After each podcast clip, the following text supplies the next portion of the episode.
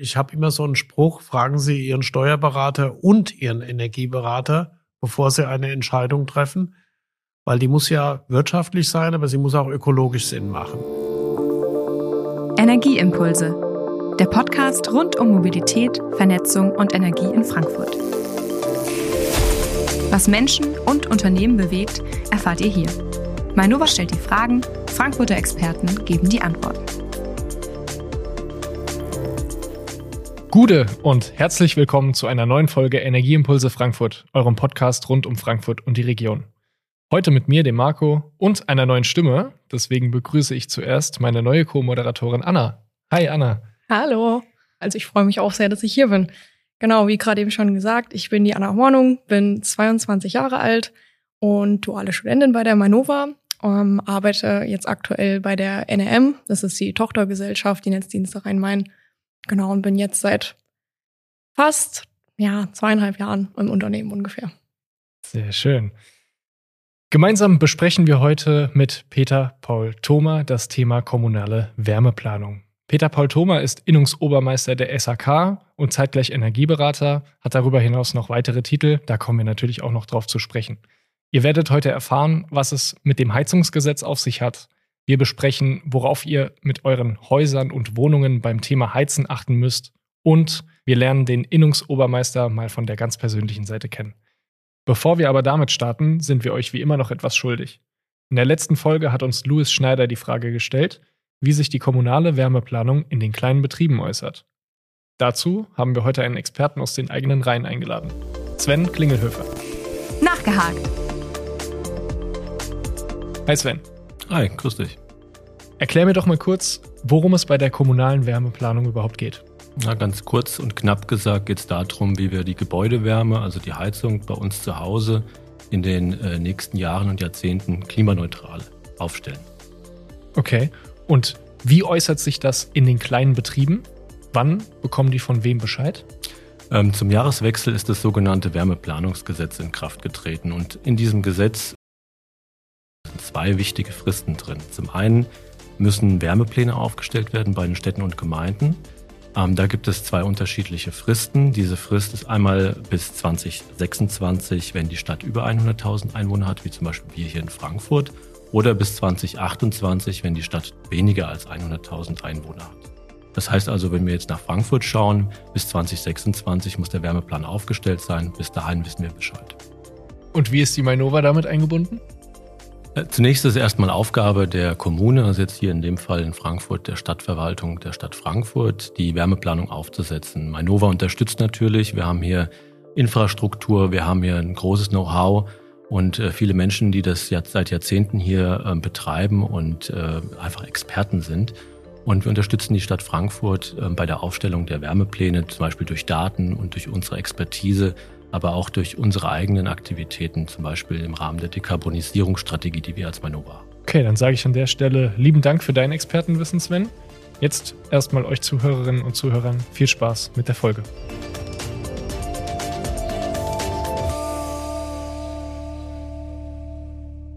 Dann sagen wir mal herzlich willkommen im Podcast, Peter. Schön, dass du da bist. Ja, hallo zusammen. Peter, du bist Energieberater, Innungsobermeister der SHK bist bei der Energiegemeinschaft Rhein-Main, dazu noch Stadtverordneter in Frankfurt und Fußballfan. Fangen wir mal mit den einfachen Dingen an. Wie oft hast du denn Zeit, zum FSV im Stadion zu gehen? Also zu dem FSV Heimspielen gehe ich eigentlich regelmäßig hin. Also ich lasse da eigentlich keins aus, seitdem ich wäre mal krank oder so. Und äh, hin und wieder gehe ich natürlich auch zur Eintracht und äh, zweimal im Jahr fahre ich auch zum Auswärtsspiel mit vom FSV Frankfurt. Also schlagen ganz schön viele Herzen in deiner Brust, kann man sagen. Ne? Und du hast ja dein Handwerk auch von der Pike auf gelernt. So steht es auf jeden Fall auf deiner Webseite. Ähm, was hast du denn gelernt und wie hat sich dein Berufsbild in den letzten Jahren verändert? Also ich habe ähm, in den 70er Jahren Gaswasserinstallateur gelernt, dann über den zweiten Bildungsweg ein Ingenieurstudium im Bereich Energie- und Wärmetechnik und ähm, technische Gebäudeausrüstung gemacht und äh, ja, das Bild hat sich von der ursprünglichen Praxis eines Handwerksbetriebs äh, mehr in Richtung äh, der Energieberatung und des Sachverständigenwesens äh, und eines Ingenieurbüros äh, entwickelt.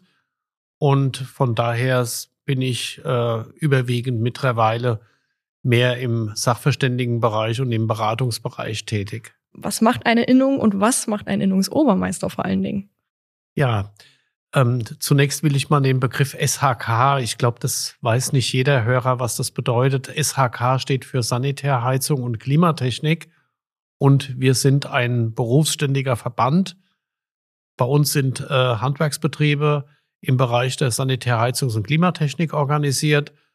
Wir ähm, übernehmen einerseits äh, eine Vertretung äh, unserer Interessen gegenüber der Politik und der Gesellschaft wir haben aber auch eine öffentlich-rechtliche Funktion.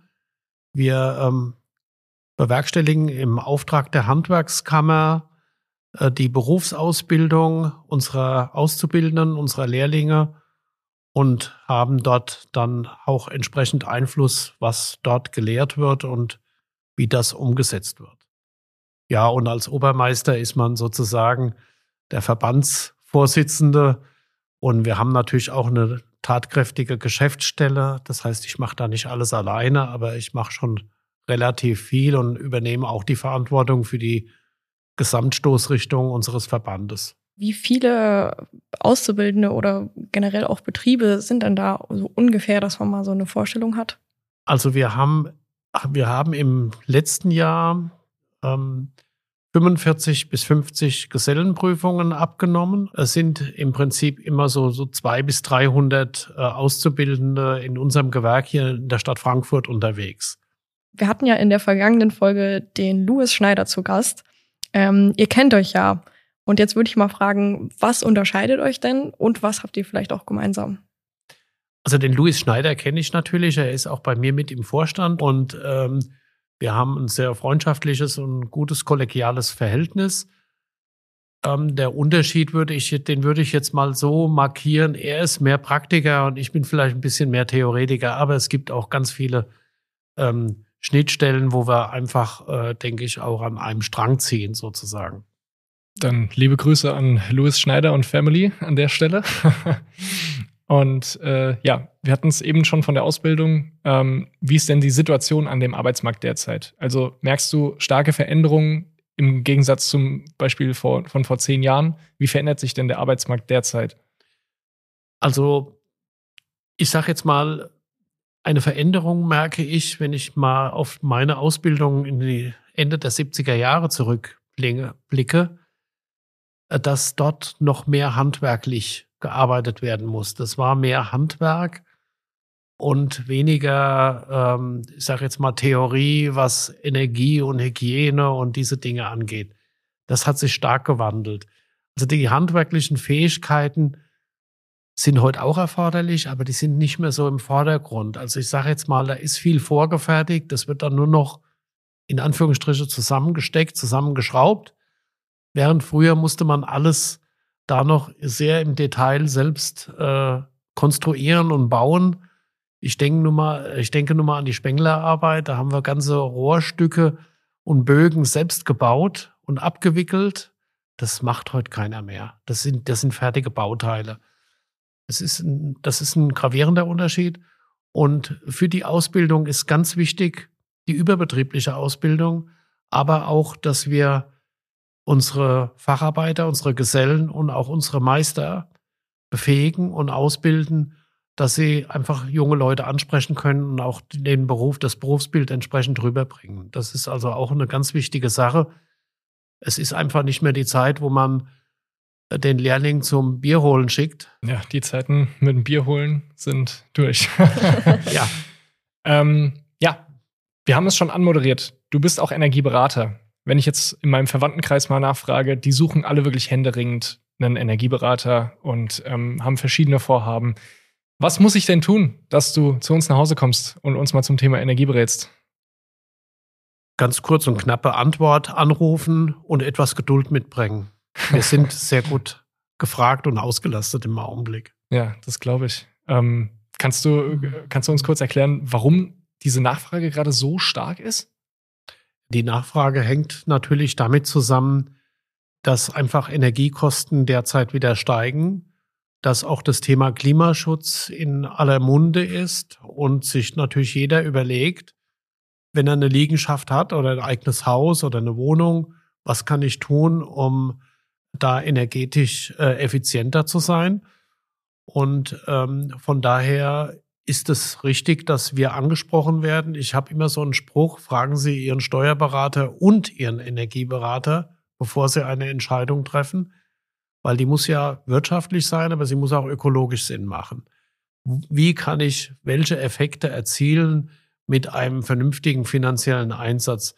Und das können wir ganz einfach unabhängig berechnen. Wir sind produktneutral, wir sind unabhängig wir verdienen nicht daran, ob jemand sein Dach dämmt, Fenster einbaut oder eine neue Heizung einbaut, sondern als Energieberater sind wir da unabhängig und empfehlen anhand des vorhandenen Gebäudes und der Situation, was optimal ist und welche Schritte oder auch schrittweise dann Sinn machen, um entsprechende Ziele zu erreichen.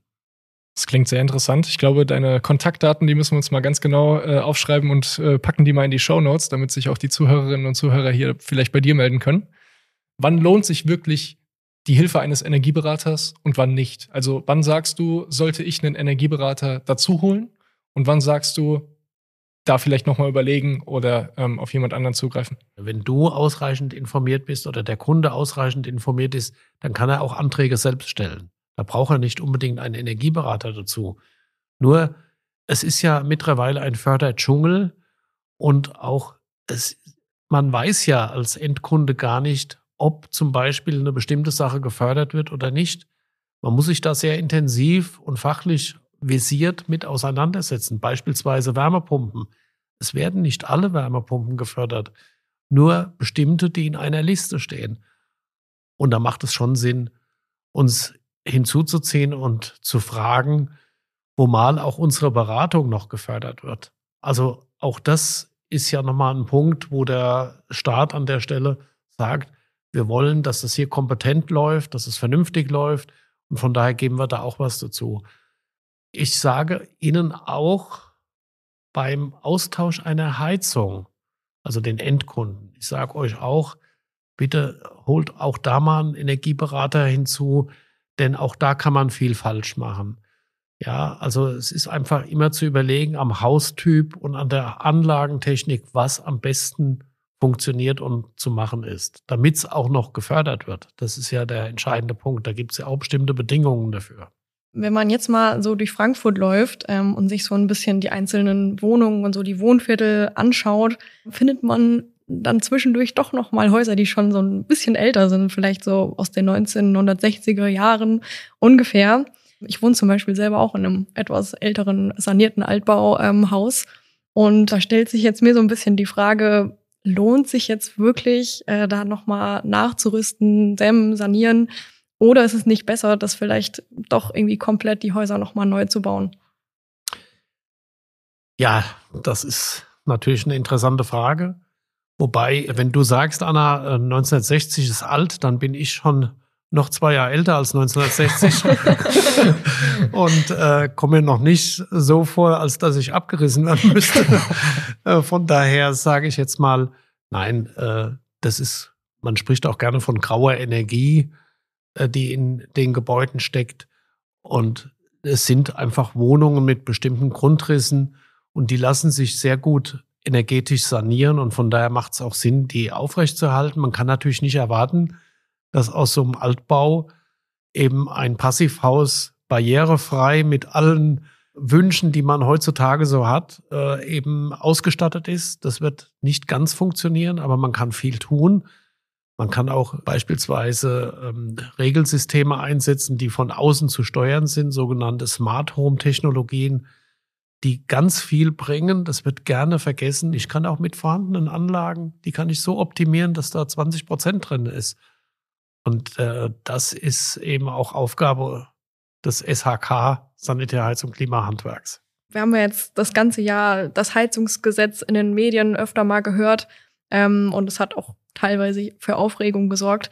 Ähm, könntest du unseren Hörerinnen und Hörern vielleicht mal kurz erklären, was ist jetzt momentan eigentlich Sache? Das kann ich erklären. Das Entscheidende ist, dass bei der Wärmeerzeugung vorgeschrieben wird für den Neubau, dass 65 Prozent aus regenerativen Energiequellen kommen muss und für den Gebäudebestand sollte, und das war eben der Aufreger, das auch jetzt ab 1. Januar 2024 gelten, dass beim Austausch einer Heizung, Heizung geht irgendwann mal kaputt, muss ein neuer Wärmeerzeuger her, dass eben 65 Prozent äh, aus der regenerativen Energiequelle kommen sollte. Und da haben wir alle sehr schockiert reagiert, obwohl ich jahrelang Energieberater bin und mich auch dafür einsetze, dass eben die Energieeffizienz besser wird, da habe ich mir selbst gesagt, wie soll das gehen? Wie soll das funktionieren, wenn ich mir hier die Frankfurter Straßen angucke und weiß, was da an Stromnetz drin liegt und ich mache jetzt in jedes Gebäude eine Wärmepumpe zum Beispiel rein, dann haben wir gar nicht genug Strom, um diese Wärmepumpen zu versorgen. Das gleiche Thema haben wir mit der Fernwärme oder auch mit dem Gas. Ja, wir haben keine Wasserstoffnetze natürlich haben wir die vielleicht irgendwann mal und äh, ja, muss man mal schauen, wie sich das alles entwickelt. Aber wir können eben solche Dinge nicht mit der Brechstange machen. Was wäre dein Lösungsansatz an der Stelle? Also wir haben natürlich, wenn ich die Thematik äh, Klimaproblematik sehe und die ganze Umweltproblematik, haben wir natürlich nicht ewig Zeit.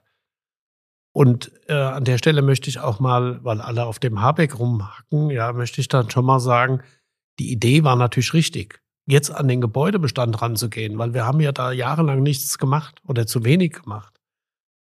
Aber wie gesagt, wie ich wiederhole mich, nicht mit der Brechstange. Es muss einfach organisiert werden und es muss auch bezahlbar bleiben.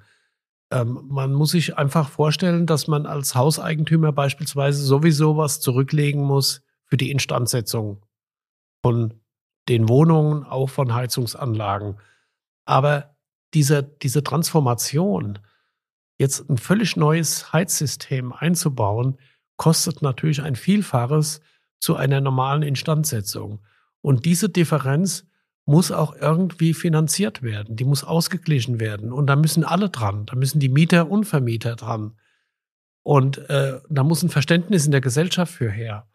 Und äh, die Leute können sie halt nur mitnehmen, wenn sie vernünftige Planungen machen und Dinge sagen, die auch realisierbar sind. Ja, wenn jeder einen Heizungsbauer fragt und der Heizungsbauer sagt, das ist alles Quatsch, wir haben gar nicht genug Strom für die Wärmepumpe, was sagen Sie dann als Hausbesitzer? Sie sagen dann, oh Gott, dann mache ich das lieber nicht und baue jetzt eine Gasheizung ein. Aber genau das war falsch. Die ganze Geschichte, diese ganze Problematik Heizungsgesetz, also Gebäudeenergiegesetz, ist voll nach hinten losgegangen, weil die Leute jetzt schnell noch Öl- und Gasheizungen eingebaut haben eigentlich keine gute Sache, weil mhm. im Endeffekt jetzt ja auch die Preise steigen für Gas, für Strom, äh, für Strom auch, aber für Strom nicht so, aber vor allen Dingen für Gas und für Öl. Damit ist ja zu rechnen, dass das extrem hoch geht, auch durch die CO2-Besteuerung. Ja. Machen wir es jetzt noch mal ein Stück einfacher und ein ganzes Stück konkreter. Ähm, ich würde dir mal ein paar Fälle schildern und du sagst mir, was man bei diesen Fällen angehen sollte. Also der erste Fall wäre ein Einfamilienhaus in Niedereschbach, Baujahr 1975, versorgt mit einer Ölheizung. Was würdest ja, du da angehen? Klare Sache. Da ist nicht zu erwarten, dass in den nächsten 15 bis 20 Jahren Fernwärme hinkommt. Von daher, auch wenn da genug Platz vorhanden ist, wäre die Dämmung des Gebäudes eine gute Sache. Wenn die Ölheizung noch gut ist, die auch erstmal drin lassen, Gebäude dämmen und als nächsten Schritt, wenn die Ölheizung fällig ist, Wärmepumpe. Okay, nächster Fall. Wir befinden uns auf der Berger Straße, haben Mietsreihenhäuser, sechs Geschosse, zwölf Parteien pro Haus. Äh, eine Erdgaszentralheizung und Anfang der 2000er Jahre komplett saniert. Der Fall ist auch ähm, relativ einfach. Man kann hier mit einer sogenannten Hybridanlage äh, die Gasheizung mit einer Wärmepumpe ergänzen. Und äh, letzter Fall, Frankfurt Innenstadt, Mehrfamilienhaus, bisher Gas-Fernwärmeleitung vor der Haustür, gerade frisch verlegt. Ja, einfache Antwort, Fernwärme natürlich. Ist, ist eindeutig, da muss die Fernwärme rein. Wobei ähm, die Mainova ja auch betont, dass es keinen Anschlusszwang geben wird für Gebiete, die man erschließt. Das ist, finde ich, auch eine korrekte Haltung. Aber es ist einfach wirtschaftlich so, dass es dann die optimale Lösung ist. Mhm. Ja, klingt alles sehr individuell und ich glaube, es muss man immer von Einzelfall zu Einzelfall betrachten. Und äh, über Themen wie PV, Solarthermie, Erdwärme oder Pellets haben wir noch gar nicht gesprochen. Ähm, abschließendes Fazit deinerseits: Was ist wann, wo sinnvoll? Also die PV-Anlage ist natürlich immer sinnvoll in Verbindung mit einer Wärmepumpe, weil äh, da ja Strom produziert wird und der Strom kann einmal als Haushaltsstrom, aber auch für die Wärmepumpe selbst genutzt werden. Es gibt ja auch von der Stadt Frankfurt einen Klimabonus, wenn man Solaranlagen einbaut. Äh, das ist auch eine wichtige Information. Auch das wissen Energieberater, wenn sie gefragt werden, oder sollten es zumindest wissen. Und ähm, das, äh, das ist das eine Thema. Das andere ist natürlich die, die Pelletsanlage, haben wir jetzt gar nicht weiter besprochen. Die ist natürlich auch, die wäre auch in, in Niedereschbach bei Ihrer Frage natürlich auch eine Option, ja. Ähm, wobei man da eben gucken muss, dass man nicht mehr Holz verbraucht als das, was nachwächst. Ja, also das muss schon im vernünftigen Verhältnis stehen. Also diese CO2-Neutralität des Holzes, ja, äh, wie gesagt, äh, wenn man es eben äh, vernünftig macht, ja. Und ansonsten Solar ist natürlich immer das Beste, aber ähm, es gibt halt auch noch andere Technologien, auf die auch ausdrücklich hingewiesen wird. Das ist äh, beispielsweise Großwärmepumpenanlagen. Das wären Quartierslösungen. Aber da müssen sich auch Eigentümer zusammenfinden. Oder es machen Wohnungsbaugesellschaften, die größere Blocks haben, dass sie da Lösungen anbieten, wir beraten zum Beispiel ein, äh, mehrere Hochhäuser, die im Block stehen.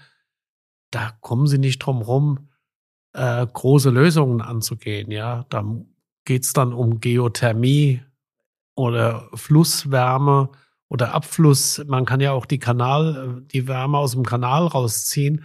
Aber auch das muss alles vernünftig geplant werden. Auch die Rechenzentren, die zu integrieren für die Abwärme. Da brauche ich auch wieder ein entsprechendes Netz dazu und ich brauche eine Wärmepumpe. Das könnte ich jetzt technisch detailliert erklären, aber es ist einfach so. Da gehört einfach auch technisches Know-how dazu.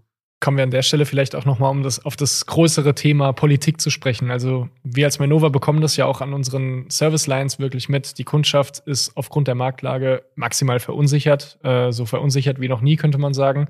Ähm, wie, wie, sieht das denn bei deinen Kunden aus? Ähm, merkst du das auch? Und kannst du auch die Menschen verstehen, dass sie verunsichert sind derzeit? Also ich kann die Menschen natürlich verstehen und die Endkunden, weil sie ja das technische Know-how nicht haben und jetzt gehört haben, um Himmels Willen, meine Heizung muss raus und ich muss jetzt für ganz viel Geld umbauen. Und das ist ja auch eine Existenzfrage letztendlich. Ja, kann ich mir das Gebäude noch leisten? Kann ich mir die neue Heizung noch leisten? Und ich glaube, das hat für sehr viel Verwirrung gesorgt und ähm, von daher habe ich da großes Verständnis, wo mal ja auch viele Leute gar nicht wissen, was es bedeutet mit der Fernwärme. Die sagen ja ganz einfach, ah ja, dann kommt die Fernwärme und dann ist alles gut. Aber so einfach ist es eben nicht. Die Fernwärme muss erst ausgebaut werden. Und die Planung ist bis 2040 für Frankfurt 50 Prozent der Wohnungen mit Fernwärme zu versorgen. 50 Prozent. Siehst du und das als realistisch an? Das sehe ich als realistisch an und zwar in den Bereichen, wo es dicht besiedelt ist. Aber äh, wo es eben nicht dicht besiedelt ist, Karlbach, Esch, Niedereschbach und Niedererlenbach und so weiter, da wird es äh, ganz einfach eben nicht so einfach möglich sein. Und auch in äh, manchen Stadtteilen wird es problematisch werden. Ich stelle mir nur mal jetzt so Bornheim oder Nordend vor, das, äh, da Fernwärmeleitung, das ist schon eine Herausforderung, ja, in diesen engen Straßen und dann müssen ja überall die Leitungen als Hauseinführung rein. Und zu mir hat mal eine Journalistin gesagt, ja, wieso, da liegen doch schon Gasleitungen, dann können wir das doch für die Fernwärme nehmen. Das geht eben technisch nicht, eindeutig nicht, weil ab, abgesehen von dem Volumen der Leitungen äh, braucht man ja auch einen Vorlauf und einen Rücklauf für eine Fernwärme und das funktioniert halt eben mit der Gasleitung nicht. Viel interessanter ist, kriegen wir dann ein Thema Wasserstoff oder Biogas, aber Biogas wird nicht die große Rolle spielen. Wenn, dann müsste es Wasserstoff sein. Und da ist es noch sehr fraglich, wie er produziert wird, weil es kostet viel und wir brauchen viel, viel Strom, um über eine Elektrolyse aus Wasser Wasserstoff zu gewinnen. Das muss man ganz einfach sehen. Das ist so. Von daher ist ein Riesenhebel nach wie vor auch die Dämmung der Gebäude. Ja, wenn ich da um 50 Prozent runterkomme, nur mal im Gedanken oder runterkommen würde, dann habe ich es natürlich auch einfacher mit der Wärmeversorgung. Ja, wenn man das jetzt so hört, also Stichpunkt kommunale Wärmeplanung, ähm, ja, dann fragt man sich natürlich erstmal, was ist jetzt überhaupt kommunale Wärmeplanung? Vielleicht kannst du das nochmal so ganz kurz äh, erklären und vor allen Dingen, was hat man als einzelner Bürger jetzt überhaupt damit zu tun?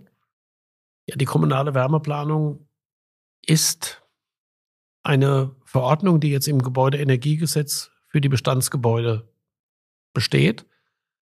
Wenn ich neu baue, muss ich die 65 Prozent regenerative Energie einhalten. Aber im Bestand habe ich die Möglichkeit, abzuwarten, bis eine kommunale Wärmeplanung vorliegt. Das bedeutet, ich bekomme mitgeteilt von der Kommune, ob da beispielsweise ein Fernwärmenetz geplant ist und bis wann es ausgebaut wird oder ob Wasserstoff oder andere Energiequellen vorgesehen sind und welche Optionen mir noch bleiben, wenn eben nichts vorgesehen ist bezüglich äh, Fernwärme beispielsweise, dann müsste es ja auch klar sein, dass genug Strom hinkommt, um beispielsweise alternative Energiequellen zu nutzen. Und das Gute an der kommunalen Wärmeplanung ist, dass eben eine gewisse Planungssicherheit und Investitionssicherheit für den Hauseigentümer an der Stelle besteht, weil er dann ja weiß, was, mit was er rechnen muss. Und er hat noch die Möglichkeit, der Hauseigentümer hat noch die Möglichkeit abzuwarten, bis die kommunale Wärmeplanung vorliegt. Für Großstädte muss es bis 2026 abgeschlossen sein, Sommer 2026. Das ist jetzt auch nicht mehr so lange, aber es ist immer noch etwas Übergangsfrist.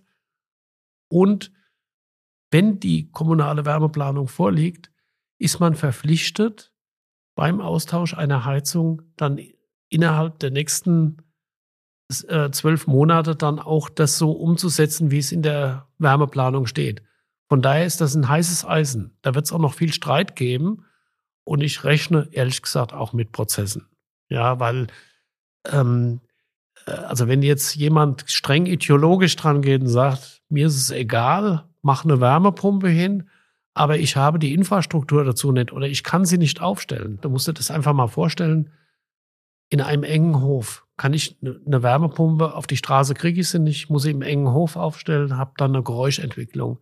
Also habe ich sofort Prozesse am, am Hals wegen, wegen der Geräuschentwicklung. Wo darf ich sie dann hinstellen? Es muss ja lösbar sein technisch. Und wenn es nicht lösbar ist, dann kann mich der Staat nicht zwingen. Und dann wird es Prozesse geben. Dann werden die Leute sagen, ich lasse das Gas weiterlaufen. Aber die Manova sagt vielleicht irgendwann, wir stellen den Gashahn ab. Ja, weil 2040 wollen wir kein Erdgas mehr verkaufen. So. Also, das heißt, wir, da werden noch einige Konflikte kommen. Und ähm, ich bin eigentlich gelassen, weil ich das technische Know-how habe, um eben optimal zu beraten und das Beste draus zu machen. Wichtig ist, dass man auch den Willen hat, ähm, was zu verändern und sich zu bewegen. Und deswegen äh, denke ich, ist es auch wichtig, dass wir Hybridanlagen einbauen. Also erstmal die Kombination aus einer Gasheizung kombiniert mit einer Wärmepumpe. Da können wir schon mal die ersten wichtigen Schritte machen und nicht gleich alles hundertprozentig auf Wärmepumpe, wo wir vielleicht gar nicht genug Strom haben. Also schrittweise vorgehen und in der Politik ist für mich wichtig, dass es eine übergreifende ein übergreifendes äh, Organ gibt, wahrscheinlich der Oberbürgermeister, der alle Dezernate zusammenfasst, weil es wird Konflikte geben, Umweltdezernat, Wirtschaftsdezernat, Verkehrsdezernat, ja. Ähm, das muss ja alles geklärt sein, wenn die Infrastruktur ausgebaut wird. Sprichst du, sprichst du, sorry, dass ich dich da unterbreche. Ja, kein ähm, Problem. Sprichst du auch mit dem Oberbürgermeister oder fragt er dich auch mal äh, nach deiner Meinung? Seid ihr da im Austausch? Also ich sage jetzt mal, der Mike Josef ist jemand, der zuhört. Mhm. Und äh, ich bin ja als Stadtverordneter für Kultur und Sport zuständig. Von daher sehe ich ihn auch oft, weil er Sportdezernent ist. Und ähm, ich sage jetzt mal so, ich bin nicht der erste Ansprechpartner für ihn, aber natürlich ist er jemand, der mich gut kennt. Und wenn ich jetzt ein Thema habe, das mir absolut dringend ist, kann ich ihn jederzeit ansprechen und bin ganz sicher, dass er auch ähm, meine Themen und meine Auffassungen respektiert und äh, auch äh, sicherlich auch umsetzt, wobei er natürlich immer an die zuständigen Dezernate verweisen wird. Das ist ja klar, das ist auch seine Aufgabe. Aber wie gesagt, um so was Großes umzusetzen, brauchen wir was Übergreifendes, um diese Transformation, die ja auch Milliarden kosten wird, ja, um das zu bewegen, brauchen wir jemand, der da einen Hut auf hat. Und eine politische Forderung wäre auch, dass man eben Interessensvertretungen, Verbände, Mieterverbände, Hauseigentümerverbände, aber auch die IHK, also Industrie- und Handelskammer und auch das, die Handwerkskammer, in dem Fall auch uns als SHK-Handwerk, dass man mit diesen Menschen in Austausch geht und, ich sage jetzt mal, einen runden Tisch macht, um eben die ganzen Dinge umzusetzen, um die Bevölkerung mitzunehmen bei der Transformation und darüber hinaus das auch jährlich zu überprüfen. Welche Schritte konnten wir schon machen? Wie haben wir sie umgesetzt? Was haben wir für Erfahrungen gemacht? Und dann darauf aufbauend ähm, ein Monitoring aufzubauen und die Menschen mitzunehmen. Das ist eine ganz wichtige Sache.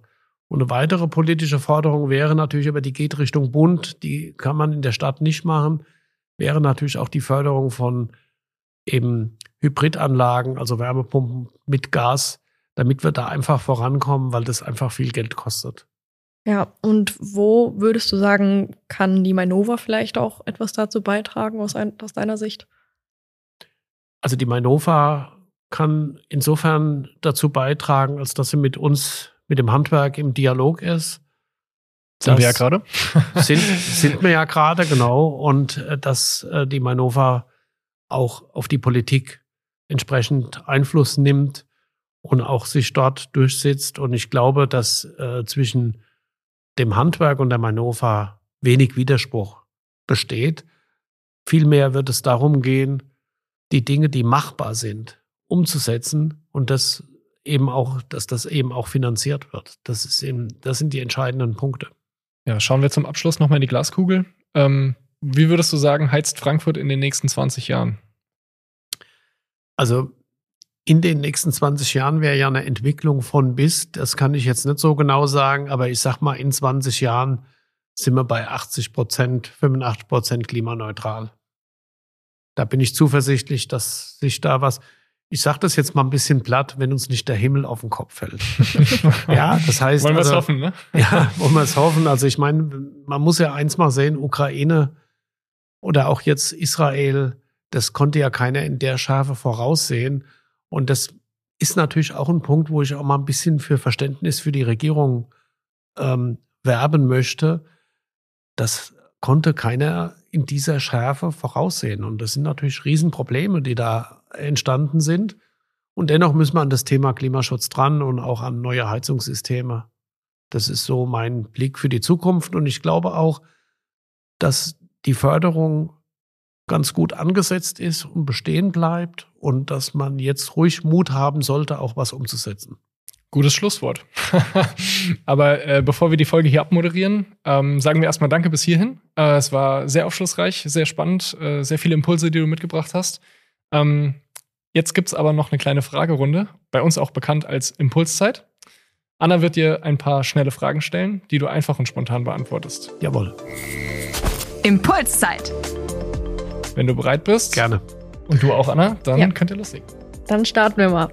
Also die erste Frage. Ähm, ich würde meinen Beruf jederzeit wieder ergreifen, weil Er für Klimaschutz, Trinkwasserhygiene und Wärme sorgt. ähm, Kaminfeuer oder hocheffiziente Fußbodenheizung. Hocheffiziente Fußbodenheizung. Ja, als du Auszubildender warst, was musstest du als erstes lernen? Den Mund zu halten, zuzuschauen, abzuschauen und eben das anzunehmen, was einem gezeigt wird. Was ist dein erster Gedanke an Frankfurt? liberale Stadt, eine westliche Stadt und ja, liebenswert. Mhm. FSV oder Eintracht Frankfurt? Das ist eine persönliche Entscheidung. Bei mir ist es der FSV Frankfurt. Aber ich kann auch jeden verstehen, der für die Eintracht ist. Den Azubis in der Sanitärbranche rätst du Folgendes? Ja, denen rate ich, dass sie eine Vision haben und eine Vorstellung von dem, was sie eigentlich machen. Nämlich, sie sind die Garanten für Klimaschutz, für eine vernünftige, effiziente Heizung und für eine Trinkwasserhygiene. Mhm. Ähm, was möchtest du im Jahr 2024 vorantreiben?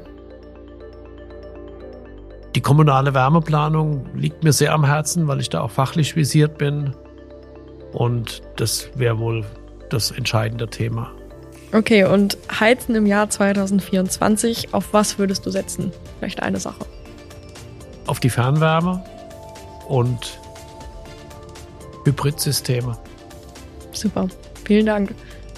Ja, das war's dann auch schon für heute. Äh, ich sag nochmal zum Abschluss ganz lieben Dank für deine Impulse, äh, lieber Peter. Dir auch, Anna. Und äh, wir hören uns in der nächsten Folge. Alles klar. Ja, gerne. Tschüss, Wiedersehen. Ciao. Tschüss. Tschüss. Vielen Dank an euch fürs Zuhören. Wenn euch diese Folge gefallen hat, dann lasst uns gerne ein Abo da. Mehr Infos findet ihr wie immer auf www.mainova.de slash podcast. Wir wünschen euch noch einen energiereichen Tag. Ciao. Energieimpulse, powered by Mainova.